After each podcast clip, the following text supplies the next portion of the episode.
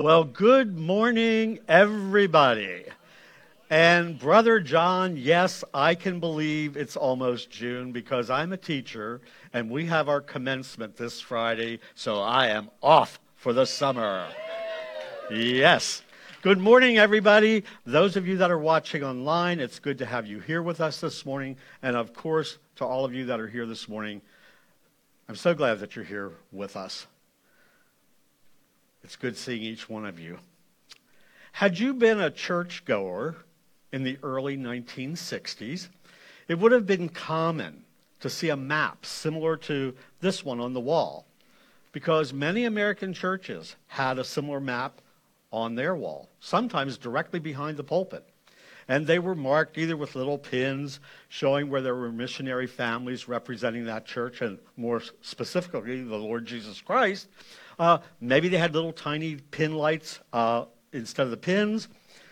It would not have been uncommon for a local congregation to host an annual missions conference with uh, visiting missionary families home on leave and sharing stories about exotic locales and talking about eating uncommon foods that American diets would not deal with, like fried tarantulas or fertilized leg- eggs, and I'm not making those up.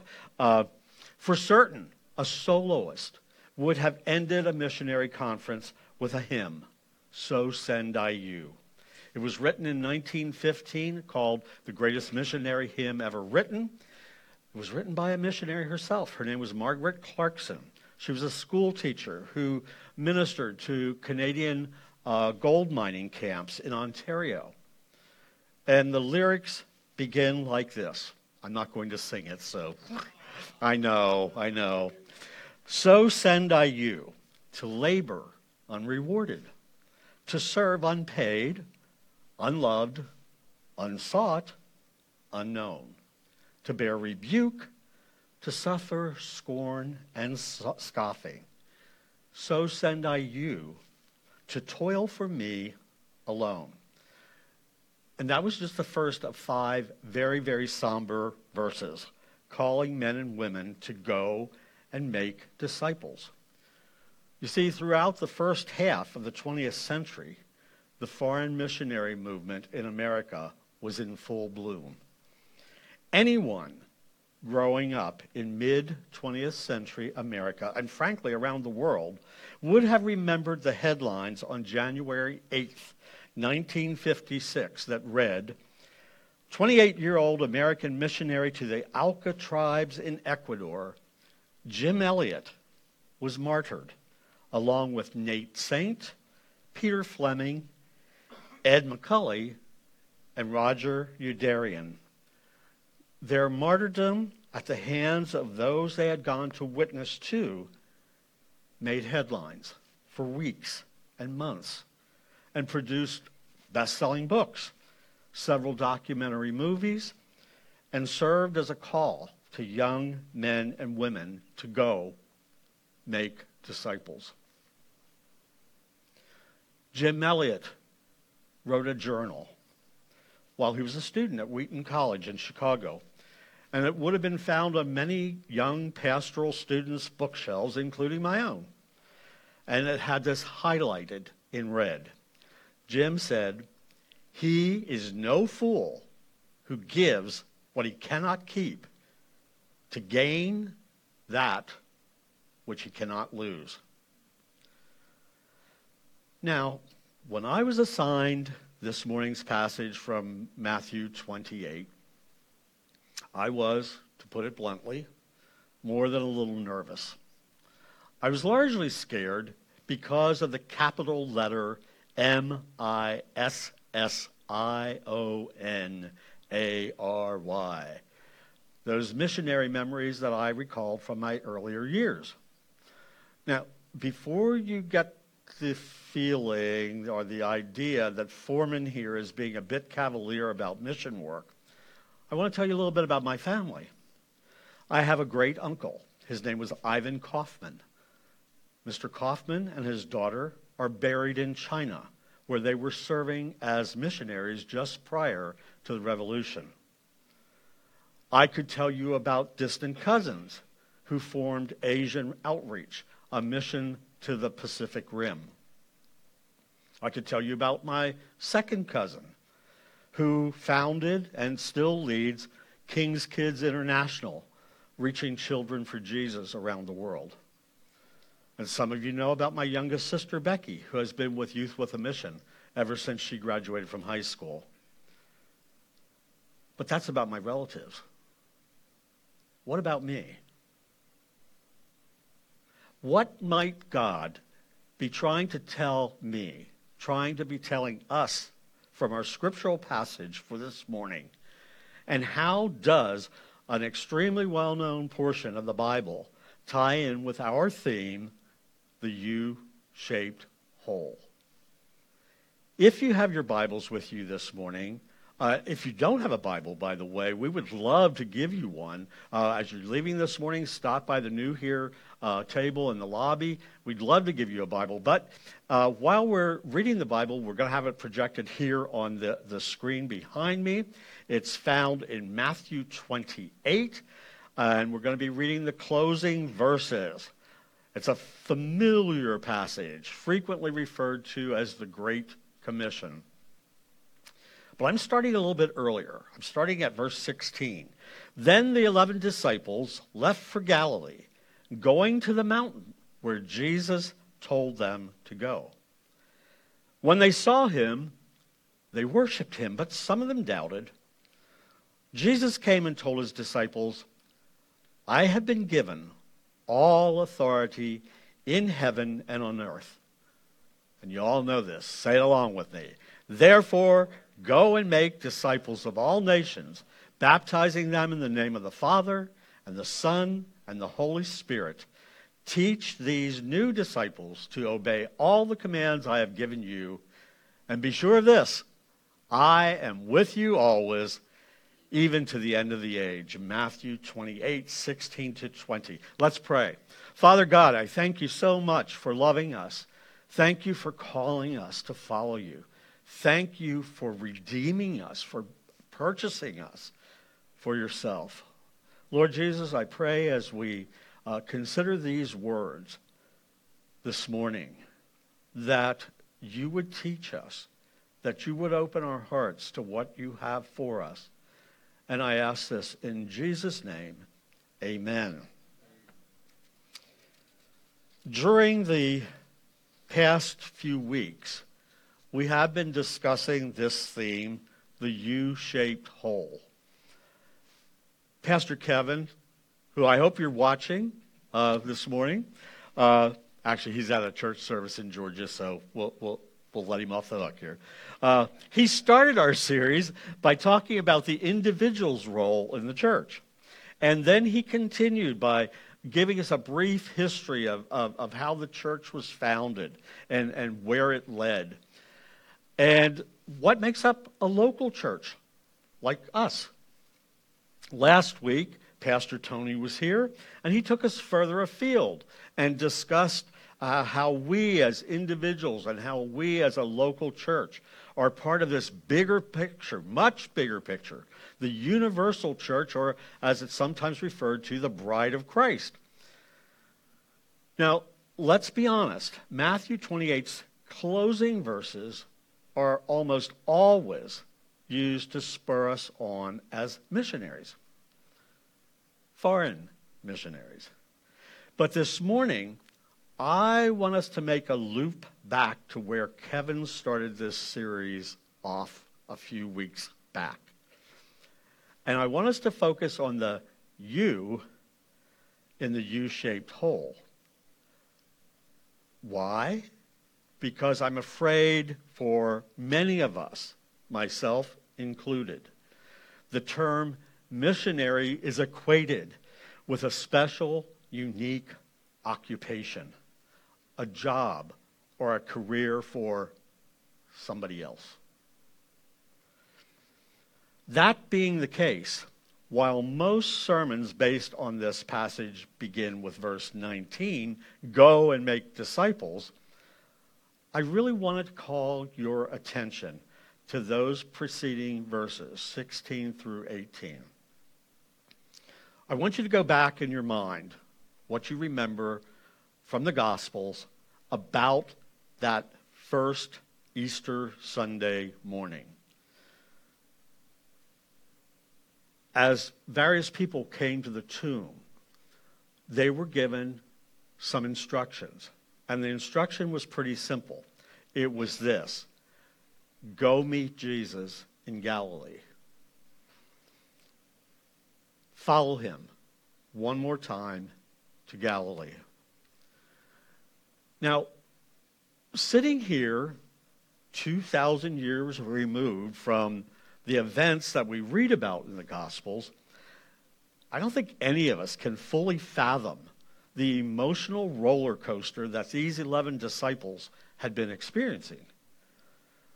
They had walked with Jesus for approximately three years. Now think about this. Think about the excitement they experienced as they marched into Jerusalem on Palm Sunday, as Jesus is hailed as king. Then imagine the solemnity of the final su- supper. And the questions, the bafflement that went through their mind as Jesus, their leader, kneeled and washed their feet. And, and the questions that had to be going through their mind as he referred to his body as being bread and his blood the wine. And then all of that followed almost immediately by the chaos of Jesus' arrest and their own personal fears as they escaped and then hiding from the arresting officers and the, the church official, the temple officials. Consider the dismay when they learned that one of their closest friends had betrayed Jesus. And one of their leaders, Peter, had even denied Jesus. And then the horrible, gruesome death. And then the impossible, a risen Jesus. Can we say emotional overload? Their emotions had to be off the chart. And now, following all of that, Jesus calls this group to follow him one more time, to meet with him. In Galilee, Galilee, where it all began for them. That same Galilee where Jesus called, hey, get out of your boats, Andrew, James, John, Peter. Come on, follow me. That same Galilee, its sea, its t- little towns, where this little band of followers watched and learned, where they were sent out to minister in small groups. The Galilee, where their story begins, and put into practice what they were learning from Jesus. And I love that Matthew includes this very personal observation. When they saw him, they worshiped him, but some of them doubted. Doubted? What? I mean, Jesus is standing there right in front of them. What are they doubting at this point? We don't know all that prompted their doubt. Like I said, there had to be all kinds of emotional things going on with all the events that had preceded this, this particular time. And I'm thinking that perhaps some of that doubt had more to do uh, with now what? After all this, now what? Okay, so to those of you that are fellow believers, I'm going to embarrass you. So here we go. Quick show of hands. How many of you have ever seen or know that God has worked in your life specifically? Let me see your hands all over the audience. Thank you. Thank you. Thank you. How about this? You have known God to answer a prayer in your life. Anybody? Sure. Absolutely. You know that God did such and such in life. Perhaps uh, it was uh, he opened a career path for you. Uh, perhaps he brought a relationship in, into play, and, and that relation turned into your spouse. Uh, God working in all these wonderful ways in our lives, and then we fail. We fall flat on our faces. Uh, perhaps we give in to temptation. You don't have to raise your hands on this one. Uh, perhaps we give in to temptation. Maybe we lose a job, or, or perhaps we fall out of a relationship. And suddenly we start to question. We have some doubts. So let's give these guys who have been through all this intense emotional stress a little bit of love this morning, uh, because uh, I can see why some of them have some doubts at going on in their minds at this point. But from the get-go, Jesus called individuals to himself. According to Luke nineteen ten, Jesus reminds us that the Son of Man came to seek out and save the lost. For those early disciples, that seeking, that calling begins in Galilee. Turn with me to Matthew four eighteen. One day, as Jesus was walking along the shore of the Sea of Galilee, he saw two brothers, Simon, also called Peter, and Andrew. Jesus called out to them, "Come, follow me, and I will show you how to fish for men." I think for us to fully grasp the Great Commission's call to go into the world, it's essential that we start at the beginning.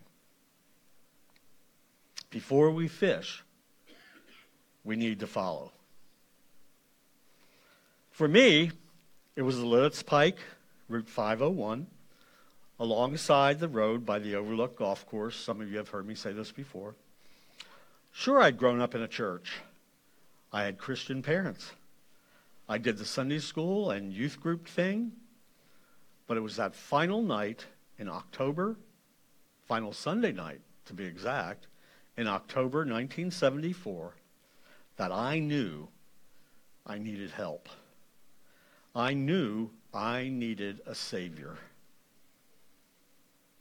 Jesus, you see, was knocking on my heart's door and was inviting me to come in, inviting him to come into my life. When and where was your Galilee? Where was the first time that you sensed Jesus knocking on your heart's door? When did you know you needed a Savior? I guess for those of you who like a tidy, nice three-point sermon out- outline, I'm going to call what I just did an introduction, part one. Jesus calls his followers, but it follows immediately with Jesus coaches those who follow him. We're called to Jesus, and we begin through the power of the Holy Spirit working in our lives to begin to be more Christ-like. It's a process, folks. We don't have time this morning. I could give you verse after verse after verse, but in your spare time this afternoon, check out Second Corinthians three eighteen or, or Romans two, Romans period, and read about your lives being transformed, being made Christ-like, being made like Jesus. As we're sitting here in our cushy seats at, at Real Cinema, we are the beneficiaries of two thousand years, plus years, of church history. We've got Bibles by the dozens. Good grief, if you have a phone, you have access to a Bible. Bible Hub has at least thirty-two different translations of the Bible available to you at a sweep of your finger. Go to any large bookstore, and you'll find How to Live the Christian Life books by the hundreds. We have televised evangelists, seminars, podcasts, vlogs. Hey, gang, Peter and the boys, they had none of this. But they had Jesus, and they called him Rabbi. They believed him. They followed him. We usually translate rabbi as teacher. I want you to consider some things this morning. First of all, every Jewish boy in first century Galilee and before would have spent time studying Holy Scriptures with a rabbi, a teacher probably from the little town that they were in, someone from their villages. However, an established, well-known, trained rabbi would switch things around. Uh, they would seek out students. They would seek out prospective students and call them out. Follow me. In other words, be my disciple. Now, what exactly did follow me mean in that particular time period? I love what the Sydney Daily tells us about following a rabbi. And I'm going to quote, "It means that these called out ones left everything, all behind, and literally imitated the rabbi in every way, including his teachings and mannerisms." And there's more. As these novice disciples would leave their homes to follow their new rabbi, their teacher, family and friends would gather and call a blessing over them as they left. And it's this, and I'm quoting, "May you be covered with the dust of your rabbi." The implication being that the students should follow so closely to their teacher that the dust from the rabbi's footsteps would land on them. That, my friends, as we consider walking with Jesus, is powerful imagery. This was Jesus' call to his disciples. Come, be like me. Come, be covered by my grace, by my mercy. Come to me. And this should be the desire of every one of us who follow Jesus, that we would be so near to him, be so like him, that the world in viewing us would in fact see Jesus reflected in our lives. When Jesus called his disciples in Galilee to become fishermen, he doesn't just say the words. He invites them into an intimate fellowship. He says, follow me, learn from me, lean into me, become like me. And here is where I want to return to where we started our scripture this morning. When they saw him, they worshiped him, but some of them doubted. We don't know what prompted the doubt. But I'm still thinking that with Jesus standing talking to them, their doubt is more akin to, okay, now what? Now what do we do? I'm going to emphasize some of these words found in Matthew twenty-eight, sixteen to twenty. Jesus came and told his disciples, I have been given all authority in heaven and on earth. Therefore go and make disciples of all the nations, baptizing them in the name of the Father and the Son and the Holy Spirit. Teach these new disciples to obey all the commands I have given you. And be sure of this, I am with you always, even to the end of the age. A passage so well known, and the emphasis is nearly always focused on the go. Perhaps rightly so. But perhaps we fail to see that Jesus is calming those fears and those doubts. So much so that we fail to underscore that through Jesus' obedience to God the Father, Jesus' sacrificial atonement for humanity by dying on the cross. Jesus' victory over death and the grave. Jesus, the author of our salvation, the one who is named Lord of angel armies, this same Jesus who called them to leave their former lives, this same Jesus has now commissioned his disciple, us, his followers. And if you are a believer, you too have been commissioned to make other new disciples. As you consider your walk with Jesus, when was the last time you called yourself or described yourself as being a disciple? I mean, let's be honest.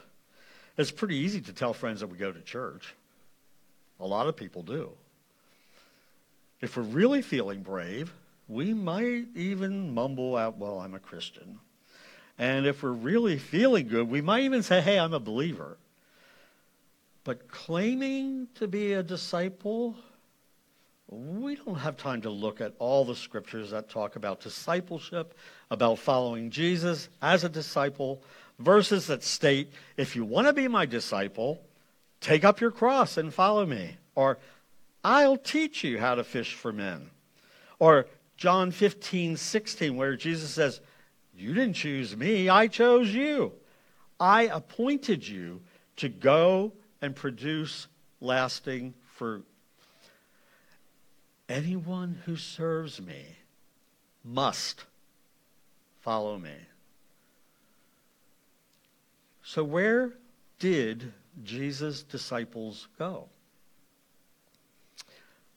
Well, they followed him to where people were hurting, where people were lonely, where people were outcast and in need. In some cases, the disciples were led to foreign shores. We know Peter and Paul found their way to Rome. We know that Thomas, yes, doubting Thomas, ended up in India.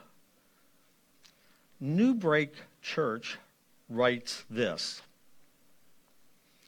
For the early Christians, the teachings of Jesus were not just slogans to subscribe to. They were a constitution which compelled their very lifestyles. Jesus taught and modeled, love your neighbor as yourself, for example, and early believers took that seriously. Their whole lifestyle was reoriented around self-giving love. Now, I'm glad you're sitting down for this next piece of news, because I, I, I literally couldn't believe this. Sociologists recognize that Christianity grew at a rate of approximately forty percent per decade. This is mind-boggling. Sociologists estimate that in A D forty, A D forty, there were about one thousand Christians. When you get to A D three fifty, there were as many as thirty-four million Christians in the known world. Take a moment and try and wrap your mind around those numbers. Millions of, of converts, and without printed Bibles. Lives changed by modeling Jesus. Lives changed during several centuries of horrendous Uh, abuse. Christians martyred, put on crosses, and set afire to light the way to banquets in Rome. For twenty years of my adult life, I served as a youth pastor in a large church. And one of the things that I looked for on a regular basis was for mission trips for my kids. Uh, many of my youth ministry friends still do this. They go to the inner city. Uh, they go to the Caribbean islands. Uh, when I first started, uh, we wanted to take a missionary trip to a small church and minister to the, the local church in a little town in New Hampshire. Now, I have to be honest, we went because it was January, and everybody wanted to go to the skiing area that was nearby. Okay, so that's a little bit snarky. Seriously, these trips were well-intentioned, and some good things happened. Some great things happened. Uh, my point this morning in telling you that is that while many of us hear the call to go, we may miss the intimacy of that personal relationship, that personal discipleship.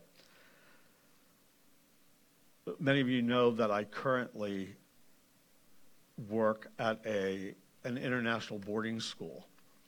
And we draw students from thirty-seven different countries. And I've often thought, while this particular youth group is raising thousands of dollars to send their youth group to Ireland,